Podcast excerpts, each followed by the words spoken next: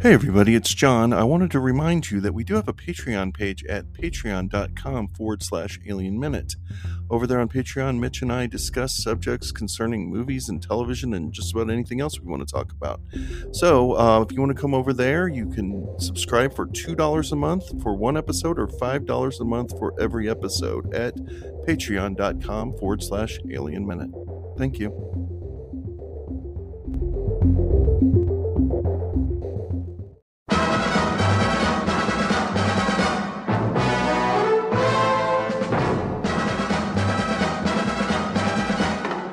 Hello, everyone, and welcome back to 007 by 7, the podcast where we are investigating the James Bond films seven minutes at a time.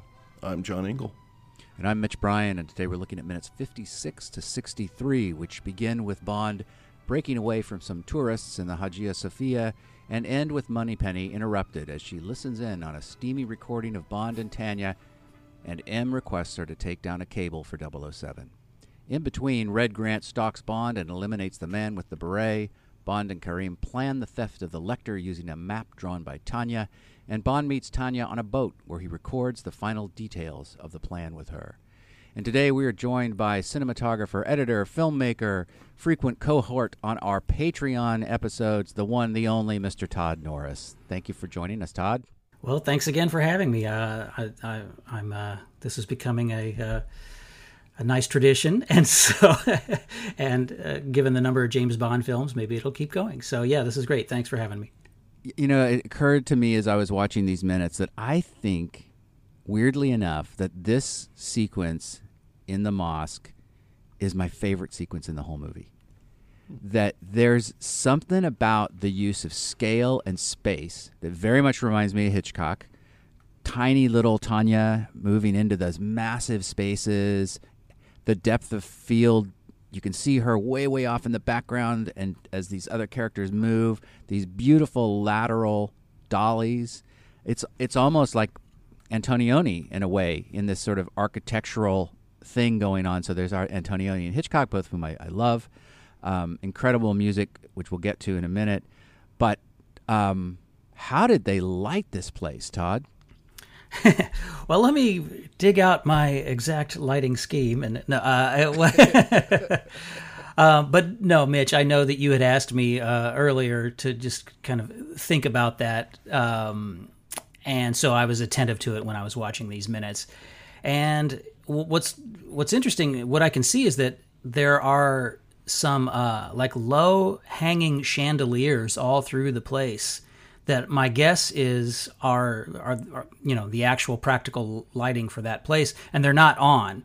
So, because, so it occurs to me that maybe if that place is, you know, tourists are allowed through in reality, i.e., not when a James Bond movie is being filmed, that maybe those lights are used to kind of illuminate the dim interior of the place, but they were just would they would flare the lens and they were not bright enough to do the job. So they've turned them off, and they're just hanging there for no reason as you watch the movie and then it just looks like boy they must have just you know blasted some 10ks and 20ks or whatever. You know they had uh, just hard light in different places and and just out of the way. And luckily the place is cavernous and also has a lot of columns and little areas where you can hide lights so that you don't see the source. But my guess is it's just a you know three or four main big bright giant lights and then you know some smaller things for the closer shots. But yeah they're just blasting it with hard light. And, and you can see a couple of there's a shot where james bond is hugging up against the side of a wall you know peeking around to see the guy. And i noticed he so, so that was the clue. There's two big hard shadows. You know there's one hard shadow on the wall right behind him. So there's one big light kind of off camera left hitting him. But then on the floor uh, below his feet, there's a another hard shadow going straight camera right. So he's being lit by two big giant hard lights. Uh, the side, you know, the, the side light being brighter, and then the front light, which is essentially a fill. It's funny, but that back in the day, a fill light would be just a big giant hard light. But anyway, so that that's my plan. Nothing nothing mind blowing, but just sheer wattage off camera. Yeah, it did look like behind Tania when she was coming in that they maybe had a couple of big lights outside the entrance that were just blasting in behind her that maybe they gelled a little gold because the light behind her has a slightly different color temperature than the rest of it. Yeah, that's true. And and so um, what it looks like is that if you think about it, you know, th- this was all way before HMIs and things like that existed, which are daylight balanced lights. So pretty much all the lights that they're using inside would be tungsten lights, unless they use carbon arcs, but I don't think they did. So I think that sort of gold orange look to things is just. Uh, well, you're right. They might have gelled it, but you're right. Like the the ambient light that you can see coming through the skylights, and just there's like that first low angle where James Bond walks to camera, and it's very low, so it reveals the space. All the light outside looks very blue, and it's not the Right. sky; it's just daylight. I think they shot it with tungsten balanced film, and are using tungsten lights to light with, and then all the daylight that's ambient looks very blue. yeah. Yeah. it occurs to me how, how boring this conversation can seem.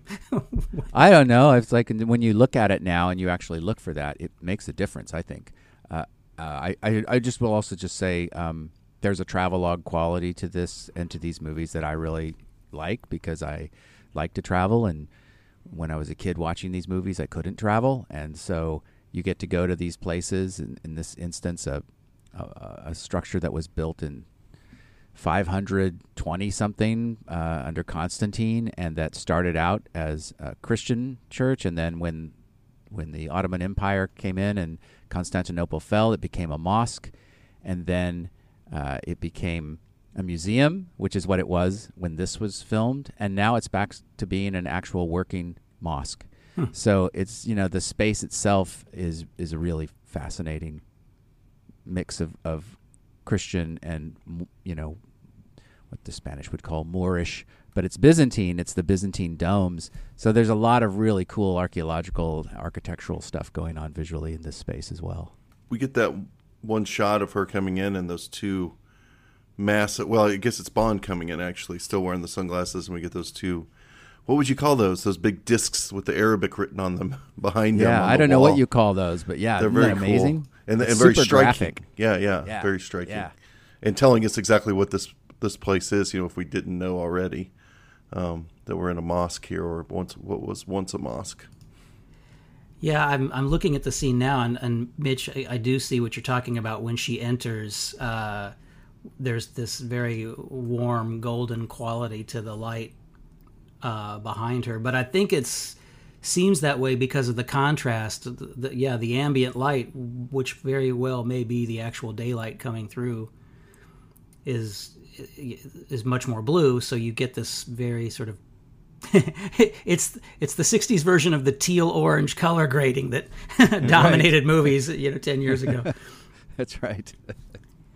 but uh, i do agree with what you said as far as like the antonioni thing there's nothing like massive columns architecturally so that when you do a tracking shot to give this sense of of uh, perspective it's it's very cool you know when you see the ones in the foreground seemingly moving faster than the ones in the background. So you get this very definite sense of 3d space very cool I noticed there's breath coming out of of uh, Connery's mouth in one shot. I don't know whether that was like first shot of the day and it was cold in there or what, but he he breathes and you can see there's condensation coming out of his mouth. Nowhere else, but but there. it's like the thing He's got ice cubes in his mouth.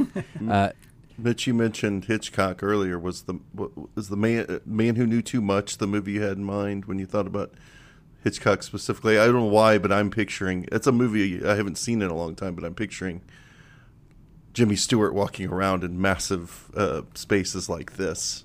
yeah, in and that film. I- you know, almost all of his movies has at least one moment where you're in some kind of massive, massive long shot, and the character is really tiny. You know, walking around in that space. So. Yeah. yeah Um, I can think of North by Northwest moments, and I can think of of uh, I, I can think of several other moments where where the space dominates the character. Yeah, Yeah, it seems in- like a lot of. Hitchcock's 1950s movies where Robert Burks worked with him in those Technicolor travelogue films. There was uh, these very deliberate. Yeah, just seeing Connery here, you think, well, it could be Cary Grant in a suit. It could be Jimmy Stewart. It's like a guy in a suit in a massive Yeah. space.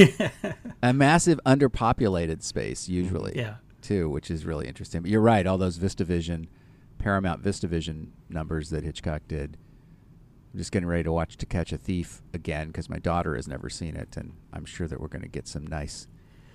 There's a there. there's a black and white striped t- shirt that Cary Grant wears in that movie that just causes the TV to go nuts, even in 4K.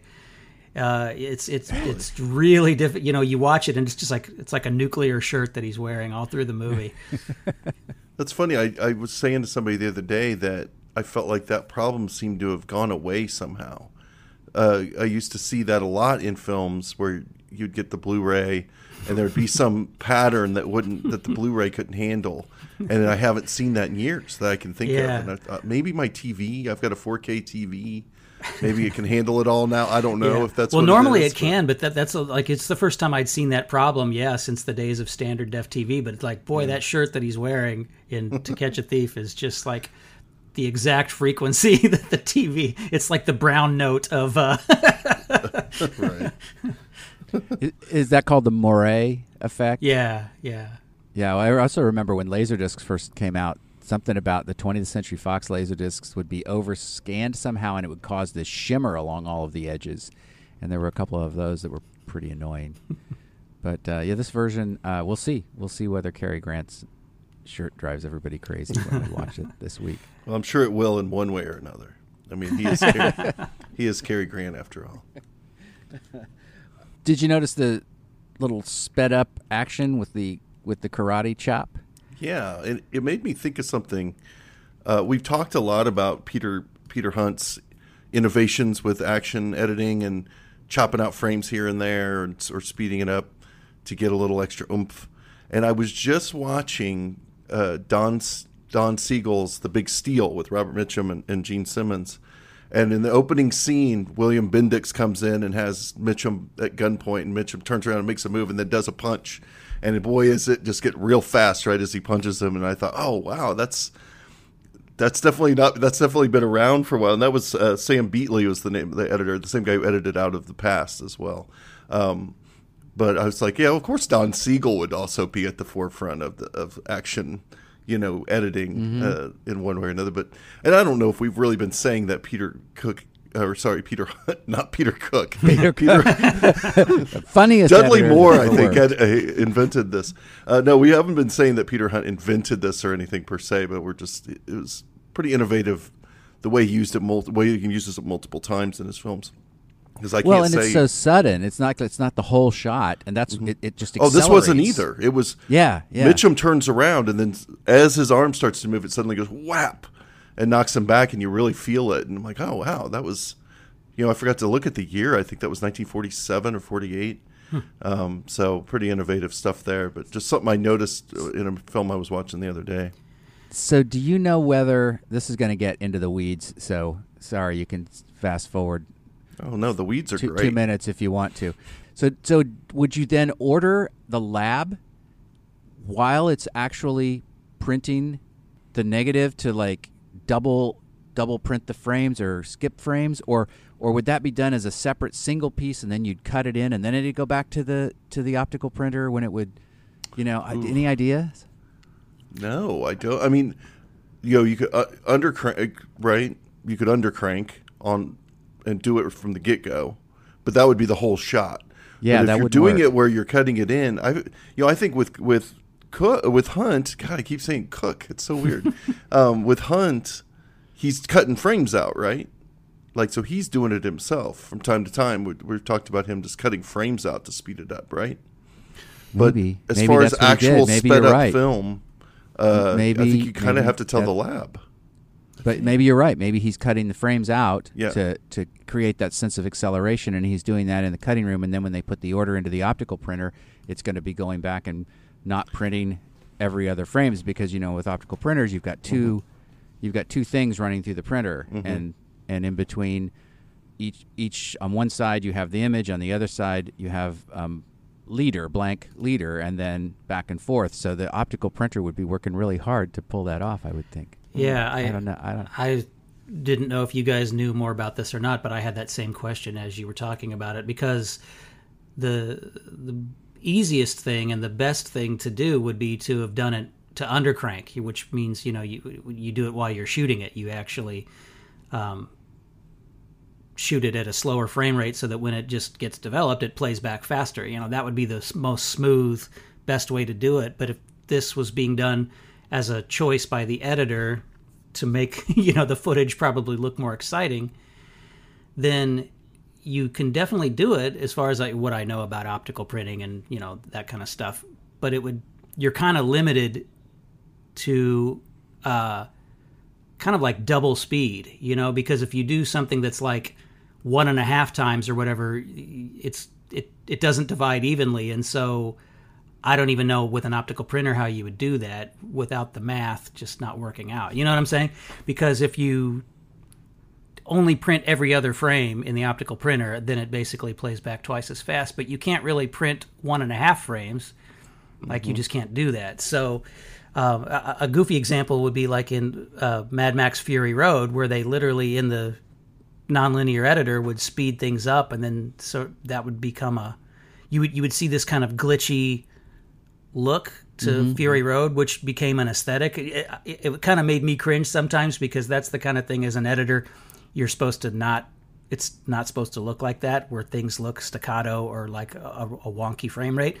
But they leaned into that in Fury Road and made it look weird. But back in the days in the 1960s, I don't even know if you could do that with an optical printer. So my guess is it's either double speed, like every other frame is printed, or they did it in camera, and that's probably the only way you could do it. Um, yeah, and maybe the cut is fast enough that the whole thing could be going at 18 frames per second or whatever, and I just didn't, you know, or 16 frames per second, and I just didn't really notice mm-hmm. it. But it sem- seemed like it started one speed, went to another speed, yeah, and then cut, and then you cut out. Um, like the thing that John was talking about with Mitchum. So uh, it, it would be a long time before you would get a camera that could, could yeah. speed up and slow down and adjust the aperture in right. all one fell swoop. Right, so right. there were always lots of ways of re- having to work around that. Yeah. Well, no, you're right. Like if you do it that way, that's what you do. You shot it at 24 frames, and then of course you print the you print that shot twice. Once at normal speed, and then you print the same shot again double speed, you know, by skipping every other frame. And then as an editor, you literally just make the cut at a certain point. If you want it to go from regular speed to double mm-hmm. time, right on that frame, you just cut in the new faster version. And that might have been how they did it. That yeah. sounds that sounds like the prob- probable um, way they did it. Yeah. Yeah. Good. I'm if glad we got through Peter that. Hunt, we're still around. we could ask him. Yes. So the music that comes up when Tania places the compact down.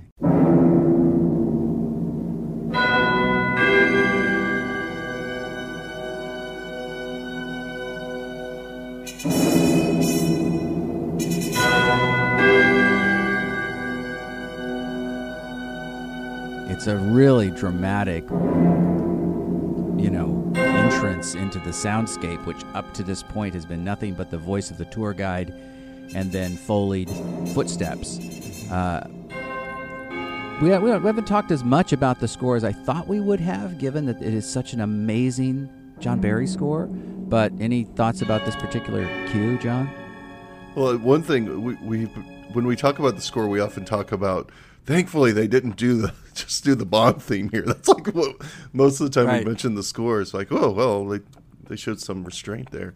Um, you know, it's really I could talk about it more in the um, context of the whole scene um, and how it's building to this point, because I think we should talk about that too.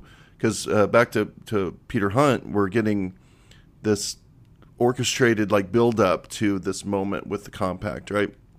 So we're seeing Bond sees the guy, Bond hides. We're uh, we're seeing him wrap a, a handkerchief around his gun, preparing to hit him, right? Like that's what Bond's planning on doing, correct? Or He's shoot him if he has to. Or is he suppressing? Is this some nobody, sort of suppression technique? I don't think so. I think he just doesn't want anybody to notice he's carrying a gun, but he can have his gun out, and it yeah. looks like he's got a hanky. I see. When I first saw it, I thought, oh, he's he's making it a little bit. He's softening the blow a little bit because he doesn't actually want to kill the guy. I don't know why I thought that. I just like, why is he doing that? Then later he says, well, it saved me the job of killing him. So clearly he did mm-hmm. want to kill him. Um, but you know, we get this build up to it, and then that moment with the compact. So we're like, okay, we're at the, you know, apex of the scene. Something's about to happen, and then we get the the karate chop there. I don't I don't know what else to say about it other than it's been quiet, but we've been building with editing to a point, and then the music accentuates the point well. And at music, if we're scoring the whole scene, it wouldn't have the effect that it does have there. But then we also have to talk about. We've already talked about the karate chop, but we got to talk about uh, the perception that we have as a viewer when the karate chop happens. Which I don't know if I'm the only one or if everyone's supposed to feel this way, but you initially think it's Bond hitting him, correct? That's what you're I think that's what you're supposed to think. Yeah. Yeah. And so it's interesting because they could have held off and just they could have just kept the shot going and had him walk off frame and then turn around and be Red Grant. And I think that would have been a little bit of a cheesy reveal compared to what we get because I kind of like that they cut to Bond and go, "Hey, look, it wasn't Bond," and then you're like, Right. "Oh," and then they cut back and re- and show that it was Red Grant, even though your brain might have already caught up to the fact, oh, this is going to be Red Grant, which is also makes the reveal satisfying because you go, hey, I knew it, it's Red Grant. So Yeah, I, I like how it's edited. It's kind of shrewdly edited in that way. Uh, but yeah, uh, I definitely thought, for, you know, well, the other interesting thing is you have Bond right of frame, right? When you do see him. And then the karate chop happens from left of frame. So in a way, they're kind of saying this is definitely not Bond, right? Like the old, I don't know if Yeah. it's Spielberg. Spielberg didn't come up with this, but I remember Spielberg as the guy who taught me the concept of how people move from one side of the frame to the other and how much of a storytelling technique that could be. Like, you know, if they're moving if they're moving from left to right or right to left on the frame, and then you cut to them walking left to right, that's probably telling you something, or it's a, or it's a mistake. uh, I remember him saying that, and then uh, advising. Oh wow, I'm getting uh, kind of deep here into a weird. I can't even think of the name of the movie. There was a movie where Joseph Gordon-Levitt played a bike messenger, and it was written by and directed by Spielberg's writer director. Yeah, I know the movie you're talking about. Uh, what was it called? I can't, remember, but it was the guy who wrote Indiana Jones Four. I think David. Uh, what's his name? Yeah. David Koepp. David Koepp. Koepp. Yeah. And I remember him saying, you know, the best advice I got was Spielberg just said, make sure that for the first half of the movie, he's always moving left to right. And for the second half of the movie, he's always moving right to left because he was going back and forth. It's just such a simple thing. And he was like, it really helped the movie. But uh, this idea that our brains know or th- a little alarm Yeah. goes off when somebody's coming from the wrong direction, but they do it so quickly and, and with the sped up karate chop, even to kind of make you go, wait, what's going on? And then you get Bond, you go, oh, it wasn't Bond. Now it's starting to make sense, and it all clicks when you see Grant. So I kind of got away from the music question and straight back into the editing uh, topic, but I think that's, No, inter- that's- the that's construction good. of that is all very interesting. Well, and also, you know, the previous time we saw Red Grant, it was a suspense gimmick where we knew that Grant was there and nobody else did, right? And so the suspense of the whole Gypsy Camp fight was what's Red Grant doing there? What's he going to do? Blah, blah, blah. In this case, the appearance of Red Grant is not suspense, it's surprise. Mm-hmm. We don't expect him. We're not looking for him. He hasn't been set up. And then, bang, there he is. And he makes his move. And then he leaves. He doesn't continue to stalk Bond. He he he gets out of there. Nor does he take the doohickey. right, doesn't take the doohickey. Every movie you've ever seen, when somebody has a doohickey and they get killed, the guy that killed him takes the doohickey. But not in this case. He just doesn't care about that Right. thing. Well, he doesn't have to care. It doesn't reason to care, but it's interesting. He's just keeping things on course. He Mm-hmm. is like the conductor of the operation all the way through this. Uh, I think that the fact that the music comes up when we do see the doohickey Mm-hmm. is really interesting too because it says to the audience, "This is now about this object." Right. or we want you to think it's about this object. I mean, she did walk in with it. She we just saw her take it out, but then when she sets it down, the music goes bum bum bum. This is important, and that object is what drives the narrative of the scene until you know until we get into the next scene. I have to say about this, uh, you know, what's in the compact. It's a, it's it. I chuckle a little bit when he opens it. I mean, we've built up all this, like we've just been saying, we built up to this moment with action, with a murder happening right in front of us, and then he opens it up, and it's this like floor plan. Little John piece of floor- paper. It's like the stuff know- I used to draw when I was playing D and D in junior high. You know, it's like a little dungeon map. See, I thought like a really funny like uh, Photoshop or you know video trick would be to run this scene all the way up to that point when he opens it. It's uh, Kevin McCallister's battle plan from Home Alone or something. It just kind of looks like a kid's a kid's. well, I think that's so funny that you mentioned that because one of the interesting things about this whole sequence is that in the book, they go to bed together, and the next thing, she's got the Lektor, and they're getting on the train.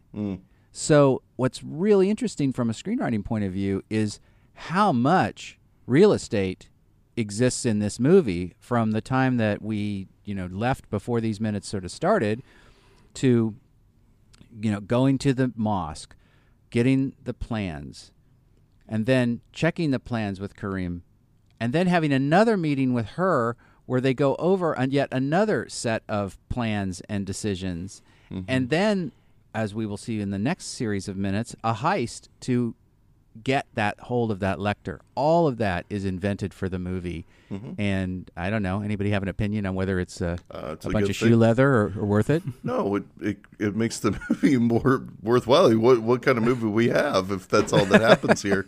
what kind of midpoint? We're in the middle of the movie. What are we doing? You know, um, feels like it'd be a episode of television if it if it were that truncated. I guess. Cherchez la femme becomes cherchez la doohickey. Yeah, Yeah. yeah. Oh, two Yeah. things. Uh, first, the the movie you were talking about, the Joseph Gordon-Levitt movie, is called Premium Rush. Premium just, rush. just for the people out there that listening that you know, so they wouldn't be looking something is- up if they're driving in their car and We're screaming at say- us for yeah, the, right, for the right. next Yeah, it's 20 Premium minutes. Rush. Uh, second really thing, though, terrible title. I, I got to say that's a Yeah. terrible title for a movie. Anyway, go ahead. Second Sounds thing, like an energy drink. It does. It is. It's, it probably is. I'm looking at the insert shot of the map. You know, he's just pulled it Yeah. out of the compact. And what's funny is that shot is sped up. It's really funny. Like um, if you look, if you watch it closely, you can tell it's sped up to get him to open it up faster. And Mitch, you and I, you know, we've shot a lot of insert shots in our time, and you'll know having somebody's hand, you know, like open a book or do a thing, like to get it to do it either it's either too fast or too slow. To get something to happen at the right speed for such a close shot is very difficult. So uh, Peter Hunt solved that problem uh, not only with the karate chop, but with the uh, map opening shot here too. It's not not as sexy, but I can tell he did it. And, and before we mention this brilliant transition Yeah. and how what we get from it, I just wanted to say one last thing about this: the way that Terrence Young is framing everybody in this uh, sequence, and that is that the camera is a little low. Like we're kind of looking up, especially with Bond. Um, we're and we're looking kind of up at everybody, and and Grant's reveal. I think we're looking up at him, Mm-hmm. and I think we may be kind of eye level with Mr. Beret, but we might still be just a teeny bit. I think that most of the film, Young is is kind of giving us a slightly larger than life view of everybody, and I, I personally love that. Like as much as I love Howard Hawks' eye level filming, only does so much for me, and I like this little extra. Yeah, yeah. It, it- Mitch, you and I had just watched La Femme Nikita recently uh, on the big screen at your place, and that was one thing we definitely noticed about the Luc Besson's framing. Was you know very much everything is everybody shot from a low angle. Um, and I've been watching some John Huston stuff recently. The Criterion Channel's got John Huston films, and he's one of the guys who really sort of pioneered, like the Maltese Falcon. That whole movie Oh my God, it's all ceilings. It would uh, make Orson Welles blush. Yeah, So this transition from the little map to the big map, mm-hmm. It's pretty cool. Oh yeah, love it. I guess technically this isn't exactly a match cut, but I would probably Pretty close. write. It's I'd probably close. still write match cut 2 in mm-hmm. my script if I was writing Yeah. this scene transition. Yeah, I noticed so many other or many other scenes in this movie, and this is typical of the time. The transitions are with dissolves, mm-hmm. and you know, there's a lot of dissolves in this movie, and so that's that makes this one stand out even more so because it feels it's it's just deviates from that sort of stock formula of like, oh, time is passing, let's dissolve to the next thing. Uh, it's very cool, you know, and I guess the screenplay probably indicated this. I don't know. I'd be interesting to find out if that was Terrence Young's idea or if it was already indicated in the script or not. Well, Peter much Hunt's like, if we speed up the insert shot, the timing will be perfect, and then we can make the cut. I mean, who knows? Yeah. he's such a collaborator. to me, it's it, much as we talk about wipes um, increasing urgency as being one of the uses for a wipe transition. This also does so, especially if we're if we're kind of tuned into the dissolve as being the transition. So the dissolve is getting us through. Okay, we're moving through at this certain pace, and now things are starting to pick up. When we do match cuts, it's starting to get real. That's how I feel about it. We're starting to pick up the pace of the story, um, and uh, and we kind of get two of them here in these seven minutes. Not not the exact same kind of cuts, but similar transitions. Yes, uh, one visual, one audio, and that's doing the same thing. It's like okay, we're now we're not going to spend waste any more time. We got to get this story rolling, and so we get it with this, and we get it with the transition later. Where we'll we'll get to that when we get to that. Yeah, it's super stylish. Like mm-hmm. the fact that we're kind of in a, a, a bit of a treading water place narratively, because we're setting everything up and and figuring out the plan to get the thing. But yeah, these are, these are really modern touches to move us from one scene to the next with some kind of a of a. I'm not gonna say it's a gimmick, but it's an inventive transition for every single one of the bumps from scene to scene in these minutes. So here we are in Kerim's office and I just w- wanted to point out one thing that I noticed this time watching it was that when Kerim says, "My dear James," mm-hmm. his lips are saying something else, and I'm yeah, trying yeah. to figure out what he's saying, and I can't figure it out. I was like, I thought maybe it was like, "Oh, there's a thought," because he's just said, you know, "Oh, she'll do anything for you." So he's uh, maybe it's something lascivious that he says that they decided that "My dear James" would be nicer because it's not "My dear boy." No. So anybody uh, listening who has a a knack for lip reading, we would love to know what we think that Pedro Armendáriz is saying in that moment that's been overdubbed. Yeah, it is a strange moment. I noticed it as well. I didn't didn't know what to make of it. You know, just to be honest, I kind of dismissed it as this happens sometimes in movies, especially in that time. Like occasionally you'll not even just in that time, but occasionally you'll just see something like, well, clearly they changed their mind last minute about what he should say here. Uh, so I didn't really. or he flubbed the line. It. I guess that's possible. But I just I always love it when these kind of things happen and we can we can go back and look at them carefully and try to figure yeah. it out. This this is a oneer, right? So yes, it is a oneer. So you might yeah. keep you might keep a take with a flubbed line, depending on how the other takes went. You know, mm-hmm. uh, who knows how many times they went through this, especially when you've got a um, an ill and often tired star who's running right. the scene. It's his scene. So I bet you they went, look, we're not going to ask him to do 20 takes, and we're um, this one's the best one in every way except for that. We'll just dub it. That's probably. Well, can we talk happened. about character for a minute? Is anything revealed about Bond's attitude toward Tania in this scene? We clearly know how, we clearly know how Kerim feels. You know, mm-hmm. he's a little jealous. I mean, a little envious of what of what Bond has there in this situation. But um, what do we learn about about Bond in this moment? I think he's still professional here. He's not falling for her at any uh, uh, yet. He doesn't. It's all professional for him. It's all about the means to the end. I think he's telling the truth when he says it's all about getting the Lektor. Wherein we're going to learn in the next scene that she's already. I think that we're learning that she's already moved past mere professionalism and she's actually enamored of him, which uh, we could talk about that more. But uh, I don't know. I mean, that's all I can really think of is I think he's telling the truth. I think his attitude here is honest. And yeah. I think one, that one night with her didn't do anything for him, really. Didn't do anything for him, but Kerim Bey knows that it could still. Yeah, it's a warning. That's the thing. Scene, he's a little it? bit ahead of him. Yeah. yeah. This is a mentoring relate. Uh, you know, Bond is still kind of young. Bond is still learning. I think that's part of what we're how his character is being built for us franchise wise here uh, we're seeing that oh he's naive enough to think that he can't he won't fall for her.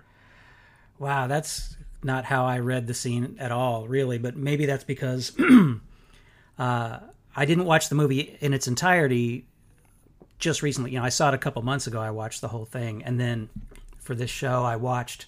I skipped through the movie and then I watched this scene. But um, just watching this six minutes or these seven minutes uh, as a separate entity it seemed very sexist to me and very much like two guys sort of i mean even though yes they have uh, different opinions but the crux of the scene is hey you know bond you're uh, you're letting the wrong head think for you you know and uh, you know like so that the whole last moment of the scene was like are you sure that's all it is and bond kind of goes oh well i uh you know there's this kind of nudge nudge wink wink uh, about you know the hanky panky that's going on that's beyond the espionage of the movie. So I don't know. It felt a little and I don't know if you know their characters, their actual story characters, if that's really what it was about, but the feel of it as a spectator, as some some guy seeing this movie in 1963, was that it's like hey, here's the guy who gets all the chicks, you know, like not only her, but those the two other gypsy women in the tent that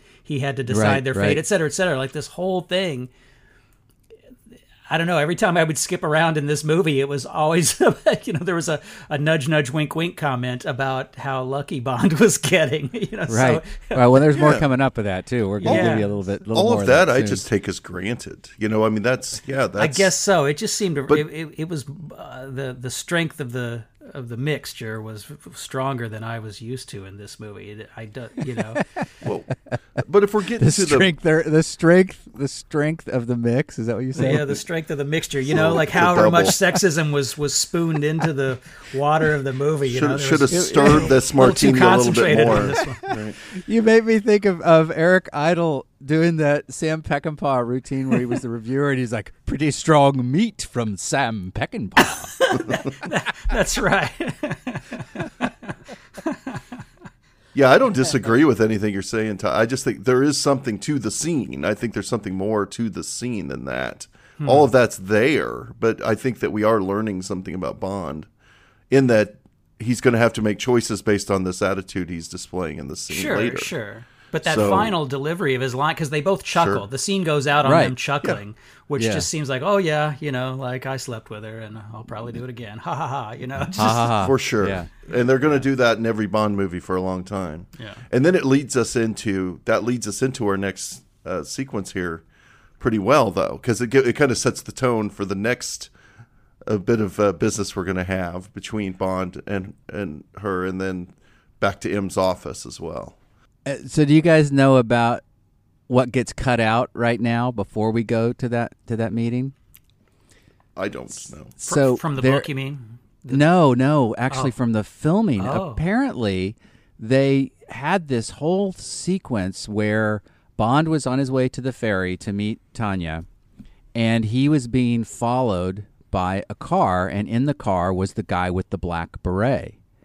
And uh, they slammed on the brakes, and then a third Rolls Royce slams into the back of the car with the guy in the black beret, and Kerim gets out, and he the, he has an altercation with the guy in the black beret about you know this is not how things are done around here, and this is not what we're supposed to do. And Pedro Almodovar has a, has apparently a long ash on his cigarette, and he taps a cigarette, and he says, "Well, that is life, my friend." And meanwhile, that's allowed Bond the ability to slip into another car and go on.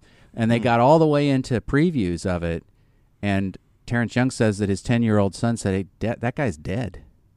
and mm-hmm. none of them had realized it when when they were was- building the movie. I was about to say, did they? So then the killing was an afterthought, or well, no? They, just shot- didn't real. That they guy. just didn't. They just didn't quite realize what they were doing with this guy, and they were on location, and I guess they were shooting out of sequence, and um, maybe they thought this scene was going to precede arriving at the at the mosque, but it but it that's not where it happened, and no, and it's it's unclear, but that they didn't kill the guy yet because when they're back there in studio in Kerim's office, it's very clear they say he's dead. We don't know he's dead when he's been karate chopped. I mean, that's a hell of a karate chop to be able to kill him. Red Grant is really good, but um, so that's another part of it that just like we're making it up as we go along. We're finding the movie. script script supervisor gets fired, right? I mean, that comes down to them first, I would think. Wow, that's amazing. Um, and that scene, what would that scene have done for us anyway?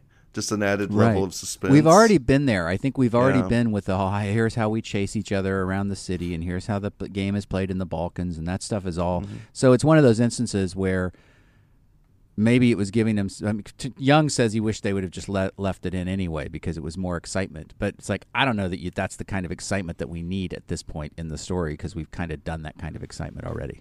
and, mm-hmm. and we don't need the kind of excitement where it's there's a dead guy in the scene. That's just bad. That's just bad. like you can't do that. I'm sorry, that. but it makes Sorry. me feel a lot better. I don't know. It was the last episode or a couple episodes ago where I did get slightly confused about who that guy was. I guess I wasn't the only one. Maybe they just forgot he was the same guy. because he's just so nondescript. Forget like, what oh, side he's mustache working and- for. Yeah. Yeah, wait, which oh. side? Oh, yeah. Was he in the Was he in the conference room? Wait, what? No, that's that guy. So Well, he's dead now, so we don't have to deal with him anymore. Thank God. before we move on to the outdoor ferry scene, I had one one thing to say about the the conversation here in his office, and that you know, Mitch, you and I have talked a lot about uh, the the loss of uh, blocking in movies. You know that modern movies there really isn't a lot of mise en scène staging. It's it's just you know you shoot for coverage and you cut between different actors and you might have a master shot, but you know whatever. But this scene there's th- three shots in the movie. There's the shot that starts on the map, and it dollies back to reveal the kind of a two shot of them talking, and then it actually pushes back in. It's kind of interesting. It dollies back and then pushes back in. Then we cut to an insert of the map. You know his finger pointing to stuff on the map, and then we cut to the final shot, which plays out to the end of the scene, which is a two shot with all the dialogue. And here's what I wanted to bring up was that even though I think it's cool that older movies would play scenes out in longer takes and there was more elaborate blocking and you know with the actors and the camera, but the old-fashioned artifact of that style that I think is totally unrealistic is presents in this scene where it's uh, where two actors are both facing the camera and the guy in the foreground is saying all his lines with his back to James Bond and and it doesn't seem to be motivated by anything other than you need to face the camera. So there's Yeah. this kind of awkward look and so many old movies have that look uh, of the uh, you know and and soap it's kind of that soap opera thing where you know people are always facing in the same direction and delivering lines to somebody behind them. So anyway, I just wanted to bring that up and didn't know Yeah. what your thoughts were about that. That's a that's a totally good point, and Oh, yeah. I never really think about it, but you're it makes Oh, I think about it all the time. Sometimes it's it really depends on the strength of the scene. So, uh, I won't think about it if I'm really into what they're saying and I'm really into the movie. But there's been times where I'm like, "What? I've never talked to anyone's back for this long. Like, why would you do this?" Kerim and it is just does. so busy it's very thinking about soap how- opera. he wants to have sex with Tania, and that's all he can think of, and he's looking off into the into the distance, thinking about how great it would be as he Yeah. warns Yeah. Bond about it. that's got to be his motivation. He's doing a little business with his hands. I can see. So I c- maybe he's supposed to be doing something. I mean, like it's sort of a lame attempt, but I can see that in between his lines of dialogue, he's kind of moving something around. So I don't know if there's supposed to be another desk over there or not, but it's it's awkward. It is. It- You're right.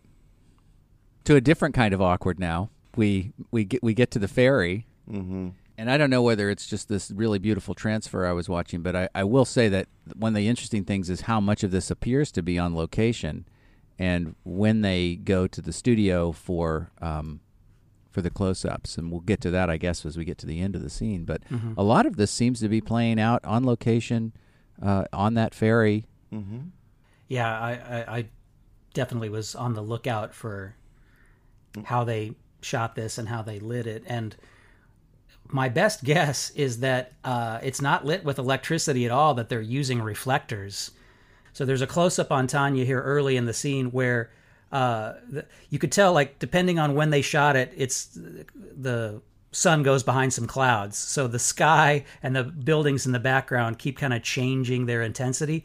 But the fill light that's hitting her changes in equal proportion, which leads me to believe that they're using a reflector as opposed to a light. Otherwise, the shadow would stay the same consistency, but it doesn't. So on the cloudy shots, the fill light is less. So they're kind of the the camera operators having to ramp open ex- and close exposure, you know, and they've just got a reflector trying to, you know, hit her. But uh, Yeah. but that's the advantage of a reflector is that it's always directly proportional to the amount of light that's hitting it. So you know, if one goes down, so does the other.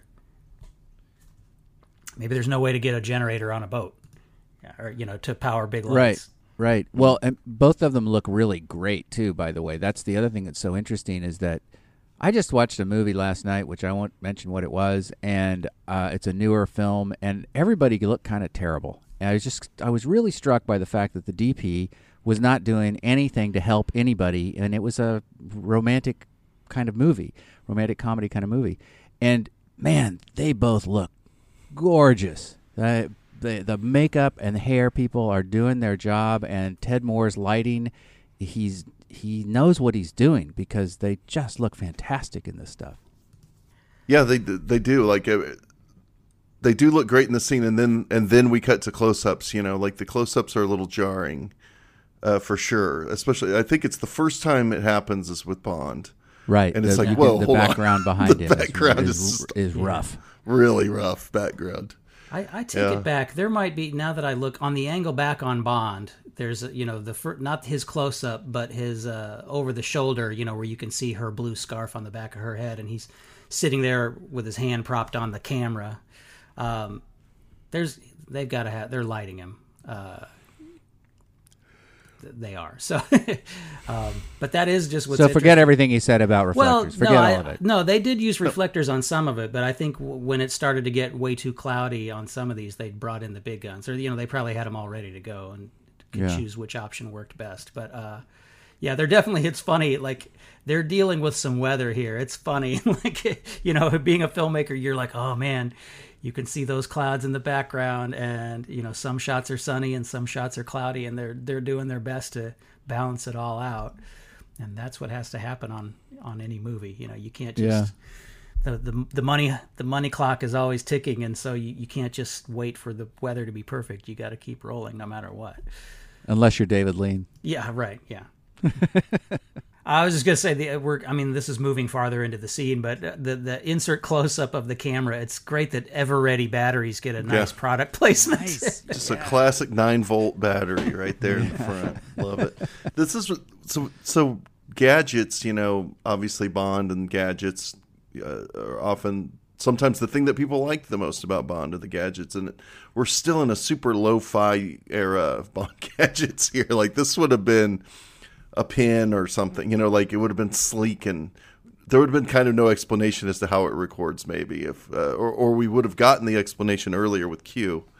It's like this is looks like a standard fountain pen, but if you know you press this, and but it doesn't really. There's nothing much. There's no science there. Nothing that you can see that indicates. And this is like straight up. Look, somebody built this thing. It's got a battery. Right Nine there. volts of espionage It's right not there. in front of even. Yeah, and I, and I dig it. You know, I mean, I love I love the sleek kind of crazy gadgets that start to come along later, but this is fun for sure. I mean, I'm not 100 percent sure why. Why does he have to record this and send it back to these guys when clearly Bond could remember everything that she's telling him? Yeah. Uh, so there, we'll get to we'll get to that. because we need it. It's a a device. minute. It's, It's a not device. only a gadget; it's a device. um, but yeah, it's it's interesting. Like, and and why you know it's not that well hidden either. Like, why not just have a recorder? And why not meet? Well, I guess they can't. Well, could they meet more secretively? Well, he's already this, said her cover is blown, right? He said he said that with the death of the beret man, Tania's cover is blown. Why not just So have they- her call him? Hey, M, it's me, Tania. Yeah, Tania, hi. the- here's the deal. Uh, There's a whole lot of reasons why they don't need this camera recorder thing, but whatever. Well, the other question about her is she seems to be vulnerable here. She seems to be kind of cynically wary of I know what it is you really want, Mm-hmm. and that she tries that, and that kind of doesn't get her anywhere. He's like, "Well, it'll be time for things later. Yeah. We need to get the business done." And then, as we'll see in the next scene, she changes her communication strategy with him to something more overtly seductive. But like there is this moment of vulnerability where you do feel like she's kind of putting it all out there and Yeah. Bond is just sort of like there'll be time for that later. We got to get to the business. I mean, don't okay. Why is she doing this on a recording? She, she knows that they're recording it. She knows the recording's going to some other people. Is there I want to think that there's some reason that she's doing it, but there's not. It's just kind of it's all just set up for the comedy. right, the comedy, the tired and- this and this is going to be a shtick we're going to see over and over again, which is the stuffy people back at the office are privy to James Bond's bedroom antics, right? Right, and it works a lot better when it's Roger Moore than in this much straighter film, like much more like Yeah. serious film. Here it just kind of sticks out as like it makes me not like her that much. It makes me not like them for making the character be this way. Yeah. It's kind of pathetic and Yeah. uh and it and it it's low hanging fruit in a way to to make Bond look uh, what's the word for it? I don't want to say look cooler, but that's kind of what they're doing. They're trying to, oh, he's cool. He's he's about business. He's kind of sticking to what he to to his guns as far as what he said to um, Kerim earlier. So I guess there's that. But at the same time, it's just a little bit. I, I, I mean, I kind of enjoy the comedy of it. I don't hate it or anything. But when you you don't want to get into it too deep because it's kind of Doesn't make a lot easy. of sense. Yeah, it's too So easy. it's and it's a reel as we go to M's office with another really interesting transition from the little recorder to the big recorder, right? Mm-hmm. Um, the guys are all smoking. Like this is a men's smoker. Yes, they yes, may as well be watching stag films because you, they're just puffing away and all Yeah. kind of clustered around this thing, and it's pretty gross if you think give it too much thought. And there's Moneypenny just sort of enduring it and kind of getting her own kicks out of it, but it's um, so much so that eventually they even ask her to leave because it's just too hot to handle on Yeah. on what is a really so this is it, this is Bond like well it reminds me of an interesting time with M in Tokyo and then he switches it off but then when he switches it back on the, the conversation doesn't go Bond doesn't continue to regale them with that tale unless the editors uh, in MI6 have cut that stuff out before this tape got over to the big boss. So it's it's sort of like yeah, it's a joke, but it doesn't doesn't hold a lot of water. and it doesn't match what was happening in the scene earlier. Like, why would Bond suddenly say that? He's been very just. Let's stick to the story for now. Why would he suddenly go? Oh, it reminds me of a time. It's just, it's just real ham-fisted comedy. Yeah. and so they haven't got the comedy down yet with Bond here. Uh, you know, Oh, in that's subsequent why- films it gets better, but That was one of the reasons why I just felt, as I was watching this, I felt that, to quote my own bad metaphor, that the mixture was too strong on this one because her character seemed to be unable to just. Con- she was unable to control herself, even though that she knew that sh- this was being recorded. I mean, it just strained credibility and and just again played into some sort of fantasy of the. Hmm. She's just so smitten by Bond and irresistible that she just can't help herself, or something. I don't know. It just and so I was even that's what made me skip around the movie again. I'm like, is this is she does she have a hidden motive why she's doing this? So I kind of skipped around later in the movie. No, no, this this is that was kind of it. But uh yeah, no. You really want her to. You really want her to be playing Bond or something, or trying to, but it's not happening. yeah. Uh, the the one thing I will mention about the uh, lighting of that ferry scene that we that you had brought up, Mitch, is that um, the the close ups on Tania are, to, at least to my eyes, look like they they're really there, like they there's they're on the boat. But the reverse close up back on to James Bond is clearly in the studio with a rear projection behind him.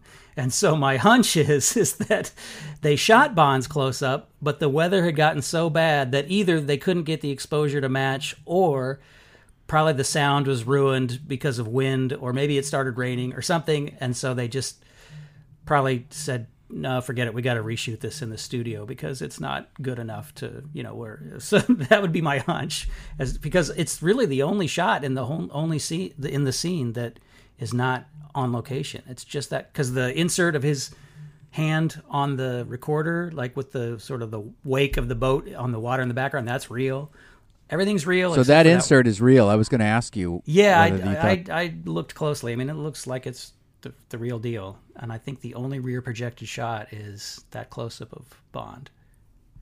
So maybe they shot her first when the light was best. That would be my uh, guess, is that took, the- took care of her first, which is good. You know, like yeah, and then and then they can always get him back in the studio. true. Yeah, the minutes end with the very beginning of this. You don't get the full thing, but they do end with another great transition, which is an audio transition of M telling Moneypenny what to write and then Bond reading what has been written. Mm-hmm. And it's also this whole sequence is so razzle dazzle with these transitions that it doesn't make you think about like how much time did it take to get the tape back to London so that then these guys can listen to it Yeah. and then send the cable. How long does it take to get the ca- the cables faster to get to Bond? But it all seems to be happening almost simultaneously, which is the magic of the editing. When, if you think about it, there must be big chunks of time between all of these scenes. yeah. There was no Dropbox back then. They couldn't just uh, put the file. it had to be transported back to London. I feel like there's a history of, um, you know, movie time with these kind of things, like where we're just not ever supposed to ask that question. I always thought when I would watch Twin Peaks, and Cooper's talking to Diane in the hand recorder, the dictaphone, like, make sure to send some earplugs because these Norwegian guests are very loud and I can't sleep at night. And then that night he's got earplugs. I'm like, Yeah. how did Diane get that tape? I have no idea how that worked. But uh, maybe he played the tape into a phone. I don't know.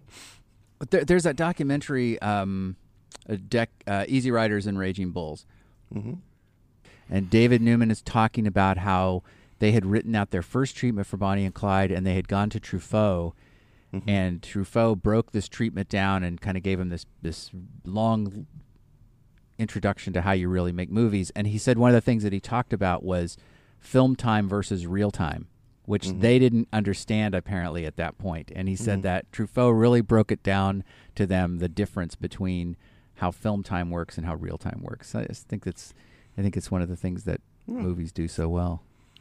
Yeah, and I wonder I wonder if it's something that movies will always be able to do in our age of uh, cynical uh, deep dive into every detail of everything. If people are going to, and people talking about movies in increments of time, like seven minutes or one minute, you know, where we're actually having this discussion, these discussions become more and more prevalent. If that concept will disappear, as in the audience will now not accept it any longer. I kind of wonder about that in our age of over overly critical thinking. In a sense, I don't want to ever say critical thinking is a bad thing, but it, with movies, in a way, it could go a little too far because we lose uh, some of the magic, I guess. Uh, so I wonder, I wonder if you could still do those things. Uh, to me, I think it goes back to always that thing that we always talk about, where you can get away with things as long as you make a good movie. You know, as long as the story works, you make a good movie. People aren't really going to be bothered by cheats and magic time and so on. But uh, I don't know. It's an like interesting dreams. concept. Yeah. So when you're in that space of the movie and you're watching it from beginning and you're not stopping at every minute or 7 minutes or hmm then you you hit this state where you really do you know, experience it like a dream and you and dream Yeah. logic works, you know. Yeah. But you got to make sure you hit that frequency you know like if, as a filmmaker if you don't tune that in or get the audience tuned into your frequency then they're going to just go what? No come on. How did they get that tape there? You know? To me it's just fun to think about. I never i never take points off of a movie or go oh well you lost me. That movie lost me when that tape showed up way quicker than How it long would did have it take Indy to get to that bar and sit down and have that drink after Miriam got blew, blown up? I, it doesn't make any sense to me. Right. what? So how do you how do you take that submarine to that island? Come on. Yeah, that one is submarine to that that, one island. is a little bit of a That's the challenge, but one. I'm okay. Yep, By yep, that that's point in the the one. movie, you can do whatever you want. That's a little shout out to our friends at the Indiana Jones Minute. Yes, yes. Uh, any final thoughts, Todd, about this or the, the film in general? Um, I I still find it really enjoyable. It's starting to feel much more like James Bond is starting to find his footing, you know. And Robert Shaw sure is a great antagonist uh, with his blonde hair and everything. You know, that's it's funny. That's what I remember when I saw the movie as a kid. Uh, I remember uh, the guy from Jaws with blonde hair. Uh, I remember the the the lady with the knife in her foot or in her shoe, and uh, that's probably it. You know, and and an exploding briefcase like that. Those are the three things I remember from seeing it as a kid. So you know, th those images stuck with me. And those are the kind of elements they're going to make sure remain in the rest of the Bond movies. Yeah. Yeah, I don't know if I've mentioned this. I've mentioned the fact that this wasn't one of the movies that I watched a lot as a kid. I did not know that this was the same person from The Sting or from Jaws, which would have been The Sting would have been the movie I first would have known him from. Jaws later. I didn't know until I, until adulthood that this was the same guy. I, I had no idea. Uh, Robert Shaw was was Red Grant. I just thought to me they don't look. I mean, when I look at them now, I'm like, yeah, obviously it's the same guy, but they don't look the same to me as a kid. I mean, they're like way different. Plus, you know, he's just not that same kind of the Irish brogue that he has in the Sting, and and you know, obviously Quint is a whole other thing. But anyway, I would kind of wonder if other people were the same as me, where they had to catch up to the fact that that was him later. Yeah, I'm sure. I probably didn't make the connection. I'm pretty sure, like my stepdad or somebody told me. You know, I probably learned that information uh, secondhand, and then went, "Oh yeah, yeah, that's who it is." But uh, but my parents took me to see Robin and Marion and uh, and Swashbuckler as as a kid too. So I I was familiar with the Robert Shaw canon all through the seventies. Yeah, man, that red Shaw suit in swashbuckler is just that outfit is ridiculous. It's amazing. All right, well, Todd, thanks so much for taking the time to to talk about these minutes with us. It's always a pleasure having you on the show. you bet. Thanks, guys. And as always, you can visit us over on Twitter at 007 by 7 Podcast, or you can follow our Alien Minute Podcast Twitter at Alien Minute Pod. As we've mentioned, there's a Patreon at patreon.com forward slash alien minute to get some. But Todd's on there about six times, I think, on our Patreon page. So go over and check out some of that. Thanks very much. See you next week.